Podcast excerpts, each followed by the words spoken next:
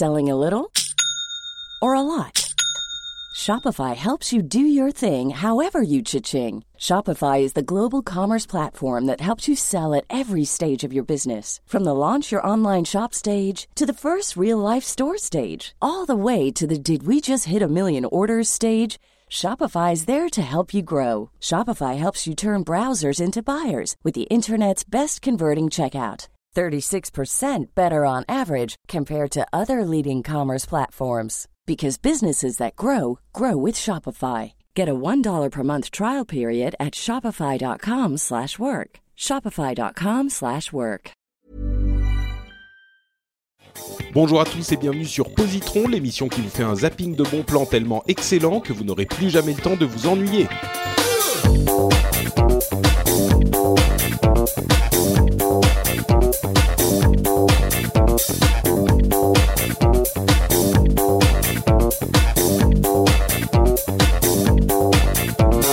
Bonjour à tous et bienvenue dans ce dernier épisode de la session Z de Positron. C'est comme ça qu'on l'avait appelé ? Session Z ? Exactement. Ouais, ok. Absolument. De la session Z de Positron, je suis Patrick Béja et aujourd'hui nous allons vous présenter trois trucs cool en vingt minutes, comme toujours dans Positron. Et pour m'aider à présenter trois trucs cool en vingt minutes, j'ai Timo et Géraud. Comment allez-vous, messieurs ? Pour la dernière fois, pour la dernière fois de cette session, donc vous êtes forcément non, non, pour la euh, dernière triste. Fois tout court. Hein, ah bon. Oui, ça y est, vous barrez. Euh, c'est, c'est, c'est bon, on a donné. euh, oui, donc euh, ça va. Vous êtes triste, vous êtes euh, content, non ? Tout va bien. Je suis super content. Ah. J'ai un peu faim, mais tout le monde s'en fout, mais j'ai un peu faim. Je commence à avoir faim aussi. Donc, on va enchaîner. Ok. Eh bien, écoutez, je vais vous parler, moi, de, d'une série, encore, euh, une série Netflix, encore. Et c'est une série un petit peu différente, dont je pense que euh, vous n'aurez peut-être pas forcément été euh, euh, attiré par la série, a priori. C'est une série qui s'appelle Master of None, qui est développée euh, et, et, et dans laquelle joue un comédien américain d'origine indienne qui s'appelle Aziz Ansari. Et Master of None, en fait, le titre, je suis pas très sûr de comprendre exactement pourquoi il a il a dit ça. C'est la deuxième partie de, d'une euh, d'une euh, d'un dicton qui dit Jack of all trades, Master of None, ce qui veut dire euh, comment on dit Jack of all trades en français d'ailleurs ? C'est euh, bon à tout, bon à rien en fait, c'est un peu ça. C'est, non, mm. c'est pas vraiment bon à tout, bon à rien. C'est que Jack of all trades, c'est que tu fais un petit peu bien de tout, mais que tu es pas un super spécialiste, super bon dans quoi que ce soit. Oui, bon à tout, bon à rien. euh, c'est pas exactement ça, hein, mais bon. Euh, donc effectivement, c'est c'est bon. Bref, à la limite, pardon, peu importe. Euh, ah oui, c'est bon à tout, bon à rien. C'est une vraie expression française en fait. Oui, oui. Euh, ça ah, se dit, oui, semble, oui. D'accord. Bon, ok. Bon, bon, bah, c'est bon en tout, bon en rien. Euh, d'accord. Enfin, euh, voilà. Ok, bon bah écoute, euh, c'est c'est peut-être euh, ça que ça veut dire, mais bon, enfin oui, bon, c'est bon bon à rien euh, que que que non, qui bon serait le bon rien, c'est bon pas en rien, bon rien. C'est si t'es trop, enfin euh, si tu maîtrises tout, tu maîtrises ouais, rien, ouais. Et euh, voilà. Bon, enfin bref, euh, l'étymologie de Master of None, euh, euh, nonobstant, euh, il y a effectivement une grande qualité à cette série, c'est très différent de ce qu'on euh, voit habituellement dans les séries américaines. En fait, c'est l'histoire de ce type euh, qui s'appelle Dev, qui est un, un, un Américain d'origine indienne euh, et qui a des amis et qui se balade dans New York et qui euh, rencontre des filles et qui a des potes. Et c'est hyper difficile à décrire. Euh, c'est hyper difficile de décrire pourquoi c'est bien. C'est juste différent de tout ce que vous avez vu. C'est... c'est beaucoup plus naturel en fait, mais ça reste écrit, mais ça se rapproche beaucoup plus des situations qu'on pourrait vivre avec nos potes, dans notre quotidien, dans nos amours, que les trucs euh, hollywoodiens qu'on retrouve aussi dans les séries où il y a des situations incroyables qui se passent, même dans les dans les drames ou dans les sitcoms américaines, euh, il y a toujours des situations genre il faut qu'il y ait des trucs qui se passent quoi. Là, c'est beaucoup plus proche du du vrai quotidien, sauf que C'est euh, tourné de manière drôle, mais c'est pas drôle éclat de rire, c'est drôle genre euh, c'est attendrissant et amusant à la fois. Et euh, et en même temps, il couvre des sujets relativement euh, sérieux. Il y a des sujets sur euh, bah, les parents, les relations qu'ils ont avec leurs parents. Il y a des des sujets sur euh, les le racisme, évidemment, lui, il est d'origine indienne, dont ça lui parle. Euh, il y a des sujets sur... Euh, enfin, je sais pas, il y a, il y a plein de, de, de trucs qui sont couverts, toujours avec ce ton un petit peu différent, euh, et avec ces, cette qualité indéfinissable. Euh, je sais pas pourquoi c'est aussi attendrissant et appréciable que ça. Mais euh, Timothée, je te voyais hocher de la tête, tu l'as regardé, la série ? Ouais, j'ai vu le premier épisode. Et ça j'ai... t'a pas plu? Et en fait, c'était un, un conseil. On m'avait recommandé, ouais, faut regarder Master of None. En plus, il y a un pack-pack dedans. Euh, vu que je suis avec une indienne, euh, c'est, c'est, tu vas trouver ça bien et tout. Je suis, ah bon, ok. On a regardé avec Audrey et à la fin de l'épisode, on s'est dit, euh, qu'est-ce que c'est que ce truc? Qu'est-ce que, ils veulent aller où? Qu'est-ce qui se passe? C'est, Alors... j'ai pas, et apparemment, il faut continuer. Et y a, il faut continuer, puis je pense, enfin, moi j'ai découvert euh, cet acteur dans euh, Parks, Parks and Recreation, qui est une autre série d'ailleurs à conseiller. Euh, c'est vrai qu'il a une approche de l'humour qui est assez particulière. Euh, le côté attendrissant dont tu parles vient aussi de son physique. Il a un physique de petit ouais. lutin excité. Euh, et justement, il est surprenant euh, parfois par... Euh, Enfin, il faut voir son personnage dans Parks and Recreation parce que je pense qu'il y a beaucoup de lui dedans. Euh, et regardez aussi son son stand-up, euh, enfin son one-man show euh, de de cet humoriste. Justement, il sort un petit peu de la caricature du personnage indien ou pakistanais qui est présent dans toutes les séries américaines. Ils en euh, parlent en ce de moment. Ça d'ailleurs. Et il a, il en joue. Et je trouve que la série Master of None, là où elle est intéressante, elle est, elle elle, elle doit beaucoup faire rire aussi. Euh, voilà, les gens issus de l'immigration. Euh, deuxième génération et tout ça, parce que c'est vraiment le, le, le quotidien. Et lui a un côté euh, à la fois, euh, je sais pas comment dire, il a, il a un humour euh, euh, froidement réaliste parfois. Enfin, il, il constate des choses et rien que le fait de les énoncer, on s'aperçoit de l'absurdité de ce qu'on vit, quoi. Et euh, moi, je sais que j'ai beaucoup aimé aussi Master of None, mais peut-être parce que je, je connais le, l'acteur depuis, euh, depuis ses débuts, en fait. C'est possible, ouais. C'est vrai que euh, il est très particulier, la série est particulière, et je comprends tout à fait qu'on n'accroche pas. C'est pas une série que je, re- je recommanderais à tout le monde. Euh, c'est vraiment si ce que j'ai évoqué là vous a un petit peu parlé, euh, allez peut-être vous y intéresser. Mais en même temps, euh, moi j'ai eu la même réaction que toi, Timo, au début. Euh, je me suis vraiment demandé ce que c'était et où il voulait aller et pourquoi. Tellement de gens trouvaient que la série était bien, quoi. Ces gens, tu... C'est exactement ça, quoi. Je t'aime, mais pourquoi tout le monde a dit que c'était génial? C'est, peut-être, tu fais, mmh, j'ai pas compris. Ouais, ouais, ouais. exactement, Alors, exactement. Moi, j'ajouterais en conseil, euh, commencez peut-être quand même par regarder au moins une saison de Parks and Recreation, parce que le, le personnage qui joue du mec qui monte des startups foireuses tous les jours euh, est, est absolument extraordinaire, et je pense qu'on comprend mieux où il veut en venir avec Master of None en, en, en ayant vu son personnage dans Parks and Recreation. Voilà. Peut-être. Moi, j'ai jamais regardé Parks and Recreation, et pourtant, j'aime oh, c'est beaucoup. Génial. Ouais, c'est, bah, c'est énorme. C'est, c'est le, le, l'héritier spirituel de, euh, de Community. Euh, non, non, non, non, non, non. Ah c'est bon beau. Ah non, non, non. Alors là, là, tu parles de deux. Non, euh, il y a, y a un cynisme absolu dans Parks and Recreation qui parle de fonctionnaires américains. C'est déjà... plus The Office, comme dit Timo? Ah ouais, c'est de Office, ah ouais, mais chez les fonctionnaires. Et si nous, on a une mauvaise vue de, une mauvaise vision de nos fonctionnaires en France, les États-Unis, c'est dix fois pire. Et surtout, il y a une galerie de personnages dans Parks and Recreation qui est juste géniale. Ils sont tous plus drôles les uns que les autres. C'est, c'est aussi le premier rôle du, du mec, là, qu'on a vu dans Jurassic Park. Comment il s'appelle? Chris Pratt, justement. Voilà. C'est ce que disait Timo. Euh, ouais, c'est, euh, c'est une série, euh, bourrée de talent et de, de talent d'acteurs. Et euh, voilà, avant même, je pense de, de, parce que là, pour moi, c'est presque une continuation, hein, Master of None. C'est presque son personnage, qu'est-ce qu'il est devenu, on va dire, dans une vie plus réelle à New York après, quoi. D'accord. Mmh. Bon, on va en tout cas, moi, j'ai pas euh, suivi Master, euh, euh, Parks and Recreation, et euh, malgré ça, j'ai quand même euh, beaucoup aimé Master of None, donc je, bon, je pense qu'on peut le, le voir sans. Mais, euh, mais voilà, donc c'est la série que je recommande. Euh, Ouais, c'est peut-être pas forcément pour tout le monde. C'est effectivement pour les gens qui pourraient être intéressés par ce genre de truc.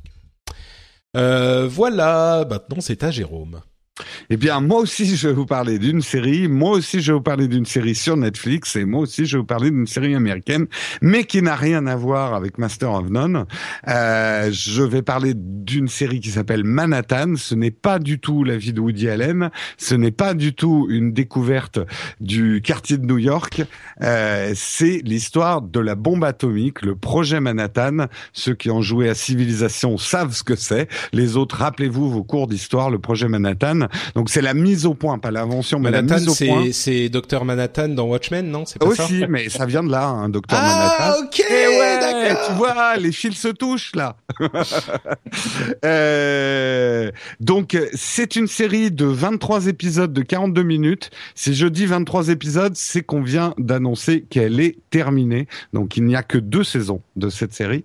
Euh, c'est une série qui se déroule en dix-neuf cent quarante-trois, euh, pendant la Seconde Guerre mondiale, dans le désert du Nouveau-Mexique, à Los Alamos, aux alentours de Los Alamos.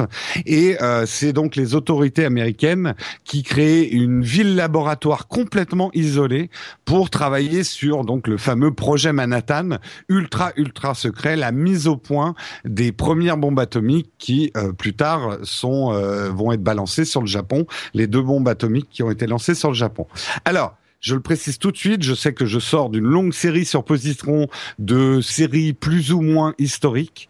Là, on est dans le t- cas typique d'une série qui n'a rien à voir avec l'histoire, mais qui retranscrit bien l'ambiance, c'est-à-dire qu'il n'y a rien de vrai. Les personnages ne sont pas vrais. Il y a vaguement le personnage de Robert Oppenheimer euh, qui dirigeait le projet Manhattan dans, dans la vraie histoire, mais tous les autres personnages ont été inventés, ont été scriptés, écrits. Ils s'inspirent. Alors, vous, il y a des pages de Wikipédia entières sur qu'est-ce qui est vrai, qu'est-ce qui est pas vrai, mais ils ne prennent l'histoire de la mise au point de la bombe atomique euh, que comme un un prétexte, et c'est là en ça que la série est vraiment intéressante. C'est que cette série, c'est un huis clos sur la paranoïa. C'est-à-dire que, imaginez une ville ça, laboratoire. Ça a l'air joyeux, ton truc. Où, ouais, non, non, mais alors c'est pas joyeux. Euh, c'est vraiment pas joyeux. C'est pas une série où on rigole, hein. Euh, mais c'est une série qui a une tension absolue. Imaginez euh, la Lost, donc le côté isolé, euh, avec le, la mise au point de l'arme absolue euh, qui peut détruire l'humanité et les problèmes justement euh, de, euh, enfin que que ça peut engendrer dans la tête de ceux qui sont en train de la mettre au point, avec des derrière la justification ultime qu'on a tous lu dans nos livres d'histoire. Oui, on détruit, on, on construit une arme absolument horrible qu'on ne devrait pas construire, mais c'est pour sauver des vies humaines, parce que si la guerre avec le Japon continue, il y aura encore plus de morts. Vous savez, le truc qu'on nous a rabâché pour justifier l'utilisation de la bombe atomique, euh, et qui, euh, qui est hautement contestable et hautement contesté par les historiens aujourd'hui.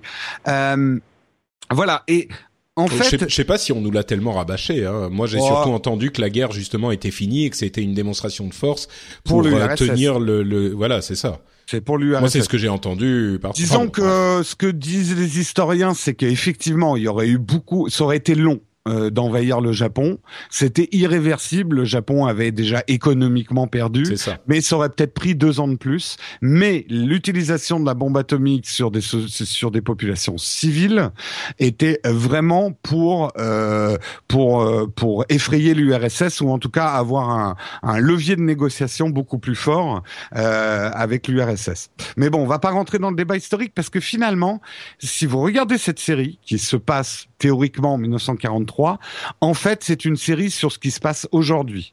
Le Japon est décrit comme un, un peuple aveuglé, complètement... Euh complètement fanatiques, avec des kamikazes euh, qui euh, sont prêts à tuer plein de gens, et d'une violence complètement aveugle et complètement... Euh, voilà, c'est la façon dont on présentait un petit peu le Japon euh, aux Américains.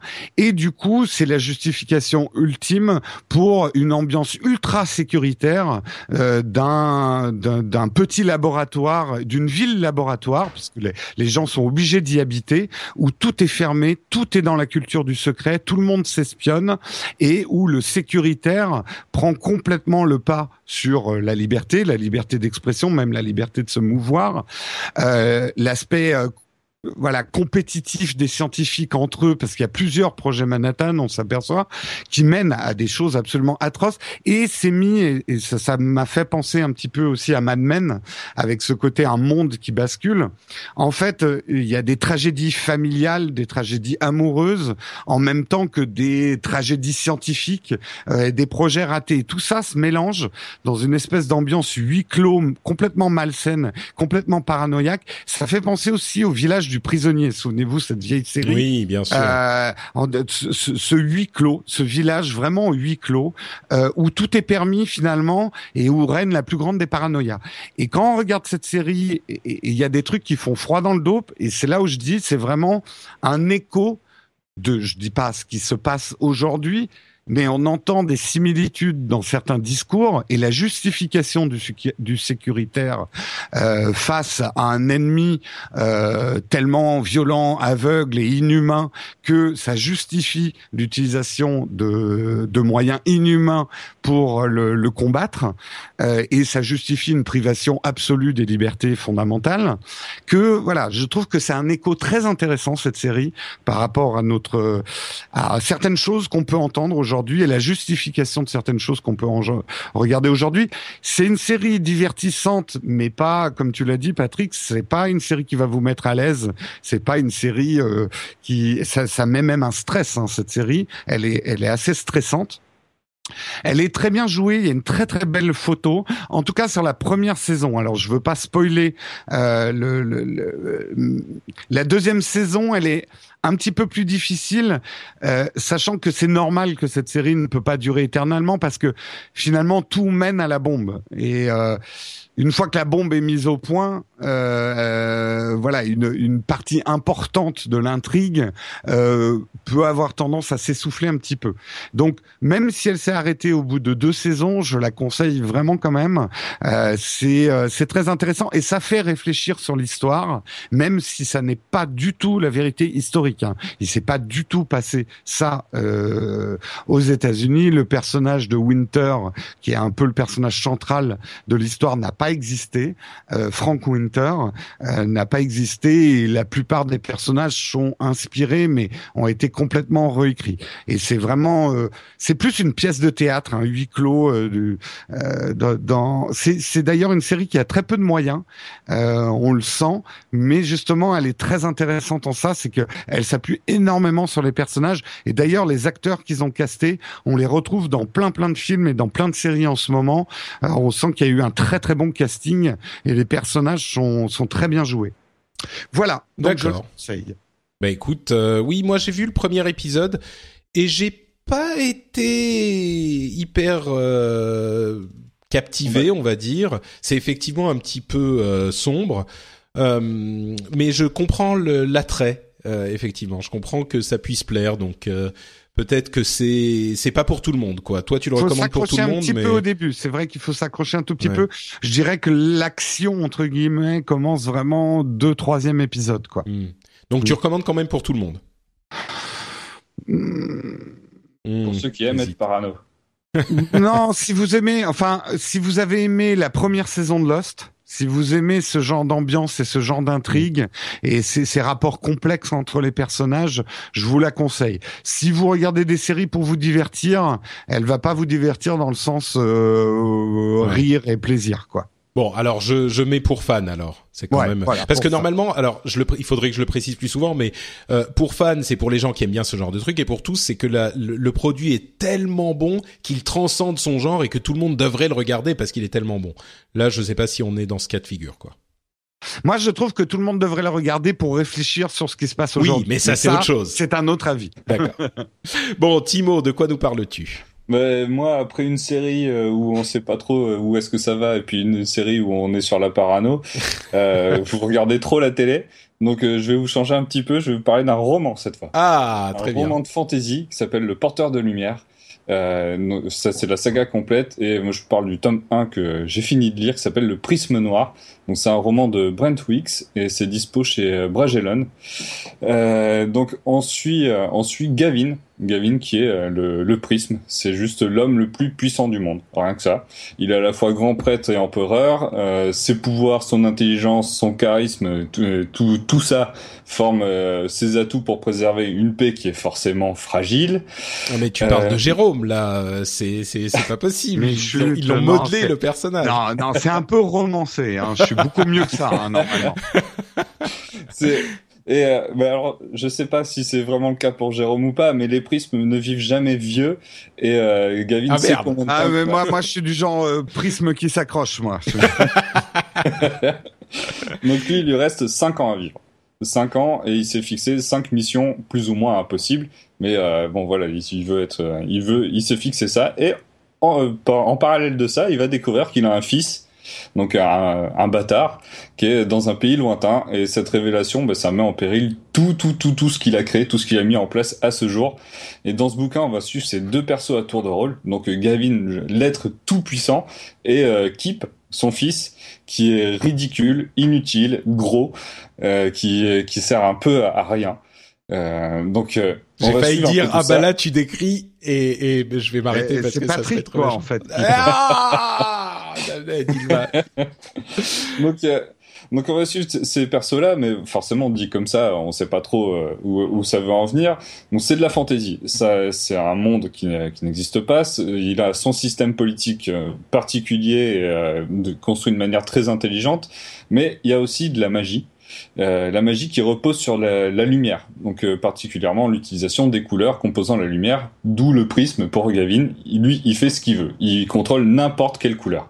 Mais il y a d'autres, euh, dans cet univers-là, il y a d'autres créateurs qui peuvent euh, maîtriser une ou deux couleurs, ou un petit peu plus, mais pas, pas beaucoup. Et euh, ces propriétés-là, euh, ça permet de faire des constructions. Donc ils peuvent construire des villes complètes rien qu'avec leur magie. Euh, ils, l'utilisation de, de ces couleurs ont des propriétés qui leur sont propres. Par exemple, le bleu est moins flexi- flexible que le vert, et cetera. Et euh, ces utilisations de, des couleurs jouent aussi sur les émotions. Donc si, pour faire un, un parallèle euh, assez simpliste, c'est un, un peu le même principe que Green Lantern. Je sais pas si vous voyez. Mm. Donc ils ont ils ont le ils ont leur bague qui leur permet de faire des constructions, et cetera. Et c'est par rapport à leur leur émotion qu'ils ont été qu'ils ont reçu telle ou telle couleur de bague. Ben là c'est un peu le même genre, sauf que là c'est à la naissance, tu tu contrôles telle ou telle couleur, mais c'est c'est comme ça. Et tout cet univers est est composé de manière hyper incroyable. C'est c'est très intelligent. C'est il y a des détails de partout. Tu quand tu lis tu vois la, la ville qui est composée que de constructions euh, magiques, tu, tu la vois et tout, tu, le, tu l'imagines très bien de, euh, devant tes yeux, tu comprends comment fonctionne cette magie et tout, tu comprends les enjeux qu'a Gavin pour, euh, pour contrôler tout ça. Euh, tout n'est pas blanc ou noir, Gavin est, est tout puissant. Certes, bah non, tu viens de et, nous dire euh... qu'il y a du bleu et du vert et tout ça, donc forcément. Exactement. Ah, l'humour, on retrouve un petit peu de la qualité de l'humour de, de d'Upload là. Euh, continue, continue. Fais comme si j'avais rien dit. Euh, du coup, bah, la personne toute puissante, il n'est pas arrivé là. Euh, Juste comme ça, du jour au lendemain, il y a forcément eu des, des complots, des petits trucs qui, qui l'ont amené jusqu'ici, des trucs un peu plus sombres, et, euh, et Kip, qui est le, le personnage inutile de base, qui va euh, commencer à se révéler au fur et à mesure, qui euh, c'est le fils d'eux quand même, donc il y a certains trucs qui, qui reviennent. Euh, et ces deux persos sont vraiment, vraiment intéressants. Tout l'univers qui, qui a été composé, euh, toutes les relations politiques, les enjeux euh, de la guerre qui... Euh, qui qui risquent d'arriver, le, l'ennemi qu'ils vont devoir affronter, et cetera, sont très très bien écrits, et euh, c'est pas parce que c'est un méchant que c'est forcément aussi un gros méchant qui est, qui est totalement débile. Donc c'est, il euh, y a toujours ouais, c'est intelligemment écrit, qui est, qui est génial à découvrir derrière, et les personnages secondaires qui vont composer bah, cette petite troupe euh, est vraiment vraiment très intéressante. Donc c'est une histoire en quatre tomes, il y en a déjà trois qui sont parus. C'est euh, moi je le conseille pour les fans du genre, et mais c'est euh, c'est une écriture très accessible, donc euh, ça pourrait être pour tous ceux qui se, qui auraient envie de commencer par un truc de fantasy qui euh, qui change un peu de euh, genre du Seigneur des Anneaux, un peu tout ça. Euh, celle-là vous pouvez euh, vous pouvez attaquer par ça, et euh, à mon avis ça, ça peut vraiment vous plaire. Enfin voilà, ça peut vraiment. C'est... Bah, j'ai une question du coup. Euh, souvent, les trucs qui qui rebutent euh, les lecteurs dans la fantasy, c'est le fait qu'il y a généralement euh, beaucoup de lourdeur dans le style. Euh, on passe beaucoup de temps à décrire euh, le moindre aspect du de de, de n'importe quoi. Enfin, on, on décrit oui, bah, chaque tapis de la pièce, chaque quoi. Voilà. Mais mais même plus quoi. Il y a beaucoup de de De, enfin, cette tendance est très présente et je sais que les amateurs de fantasy souvent apprécient ça parce qu'ils veulent un monde hyper riche, machin. Moi, ouais. ça me fait chier, quoi. Je, je, j'aime bien un truc où qui, qui est, bah, voilà, plus accessible. Est-ce que c'est le cas là ? Là, c'est quand je dis, euh, quand j'ai parlé de détails dans le dans dans l'univers, c'est vraiment plus euh, au niveau de l'utilisation de la magie, de, des couleurs, leur, leur lien entre elles, et cetera. Il y a plein de de micro de de micro euh, utilisations que tu que tu trouves vraiment hyper hyper intelligente, limite un peu scientifique par moment. Et euh, au niveau de euh, du de la lourdeur d'écriture, non, c'est c'est vraiment euh, c'est vraiment pas lourd comme euh, comme du Tolkien par exemple. D'accord. Ça, ça te laisse, ça t'explique vite fait quand même les les, les trucs. S'il y a s'il y a une zone sur laquelle il faut se concentrer pour pour t'expliquer, oui, bien un truc, sûr, ça va sûr, ouais. quand même plutôt bien détaillé. Oui, mais dans l'ensemble, ouais. c'est toi qui imagines quoi. C'est c'est quand même toi qui imagines pas mal euh, pas mal le truc. Quoi, vous trouvez vous trouvez pas les cinquante pages de Tolkien sur l'herbe à pipe passionnantes? Non mais encore Tolkien, franchement c'est pas le pire. Hein. Moi c'est oui, pas oui. c'est pas forcément de Tolkien que que que ça vient. Il y a des trucs où enfin bon bref. Euh, moi je disais Tolkien parce que c'est le premier où. Euh, bien sûr, bien sûr. Oui oui oui. Je... Pouh, ah ouais quand même. Non non mais clair, après mais... Eh, reconnaissons-le, le Seigneur des Anneaux commence par un truc complètement imbuvable à lire quoi. Ouais euh... mais Tom Bombadil ouais. c'est particulier. Le truc c'est que le Seigneur des Anneaux c'était la suite de Bilbo le Hobbit, qui était ouais, un livre ouais, pour ouais. enfants, et il a changé oh, en cours de route. Ça commence et... par l'histoire de l'herbe à pipe, si je me souviens bien. Je me souviens plus précisément, euh, mais c'est... c'est le fameux verrou du livre. Si tu passes pas ces pages-là, euh, t'arrives pas. L'action arrive très bah, très tard. Hein. Tout le premier livre, c'est Tom Bombadil et euh, c'est infernal. Ça, c'est c'est vraiment. Bah, c'est dans le style de Bilbo euh, ouais, ouais. de, de, de bout en bout.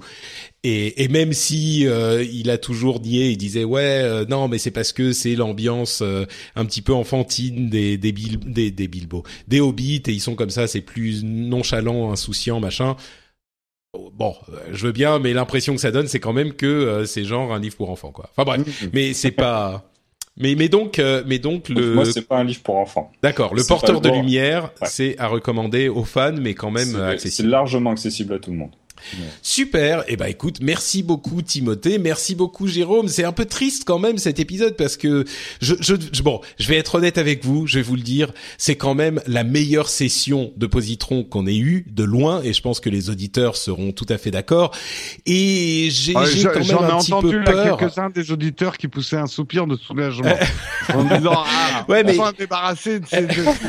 Bah, écoute, moi, je sais pas comment ça va se passer pour la prochaine, mais j'ai quand même un petit peu peur. Je sais pas si ça va pouvoir être au niveau euh, et, et je crains que. Mais enfin bon, on verra, on verra ce que ça donnera. En tout cas, merci beaucoup à vous deux d'avoir été présents. Et euh, avant de se quitter, évidemment, tradition. Euh, et j'espère que que tu reviendras, Timo, un jour peut-être. Mais euh, d'ici là, est-ce que tu peux nous dire où on peut te retrouver et quand les gens euh, vont vouloir sûr. avoir leur leur leur shot, leur fixe de Timo euh, en attendant que tu reviennes dans Positron. Alors, bah, euh, moi déjà sur Twitter, donc c'est euh, Abrutim, euh, donc un nom très très magnifique. Oui, après, euh, après vous pouvez me retrouver donc sur Geek Inc, euh, donc geek inc point f r où, euh, où on tourne en, en live sur Twitch tous les vendredis soirs une émission qui parle de toute la culture geek. Euh, le jeudi midi de treize heures à quatorze heures, je fais une un spin-off de Geek Inc qui s'appelle Geek Inc Inc ou euh, avec un K où je, je j'apprends à dessiner avec euh, tous euh, tous les gens en live, donc on prend des méthodes euh, d'artistes etc et on on est en train de se d'apprendre tout ça et devenir super fort. Et le dernier truc, c'est Too Many Books que je présente avec Audrey, qui est dans Geek Inc aussi, bizarrement, euh, où on parle plus de comics et de et de romans en règle générale, un peu comme j'ai fait avec Le Porteur de Lumière, par exemple. Donc euh, voilà pour moi, et je voulais te remercier pour l'invitation, ça m'a fait super plaisir de participer. Ah, oh, bah merci d'avoir été là, ça m'a fait super plaisir de t'avoir aussi. Donc euh, à renouveler. Euh, bon, Jérôme, c'était un petit peu parce qu'il fallait, c'était genre le, le contrat, c'était une fois par ah, an. Moi, oh, ouais, donc, je voulais euh... te remercier quand ouais. même pour le chèque. Par contre, si t'avais pu, pu écrire quelque chose dessus, ça serait intéressant. Mais bah, j'ai, c'était pas juste la signature qu'il fallait mettre, parce que moi, c'est ce que je t'ai ah, envoyé. Remarque, après, tu mets ce que tu veux. Alors, si Patrick, tu n'écris rien, tu mets juste la signature. Je bah oui, c'est ça. Je croyais que c'était comme ça que ça marchait. Ouais, non, c'est comme ça que ça marche. Ok, ouais. D'accord, très bien. Okay. Bah, j'attends, j'attends. Euh, et sinon, en attendant, vous pouvez me retrouver moi sur la chaîne YouTube Nowtech T V euh, pour retrouver des tests et des dossiers sur la tech. Et puis sinon, si vous êtes un lefto et que vous êtes passionné par la technologie, vous voulez vous tenir à jour sans devoir lire des pages et des pages de blog pour vous tenir à jour tous les jours. Et vous bien, écoutez vous... le rendez-vous tech. Ah non, et ben, pas ça. non, non, parce que le ah, rendez-vous okay. tech, c'est pas tous les jours. Ah, c'est vrai. Ouais, nous c'est tous les jours une revue de presse, donc tous les matins. Euh, alors ce n'est pas ce, ce n'est pas aussi fouillé que le rendez-vous tech qui va prendre du recul par rapport aux articles. Tu, tu vois la diplomatie là. Ouais, ouais, non, très très bien, très très bien. Nous, tu nous tiens on... vraiment à ton chèque en fait. Ouais. En, en... Nous, en fait, on fait une revue de presse, c'est-à-dire on vous indique les articles qu'on a trouvés intéressants et surtout, euh, et là je parle sérieusement, ce que je trouve intéressant euh, dans notre émission du matin, c'est que euh, vous allez avoir les réactions en direct d'une chatroom qui est très animée puisque ça se passe euh, sur Periscope, donc la chatroom intervient et on les voit intervenir parce qu'ils interviennent dans l'image.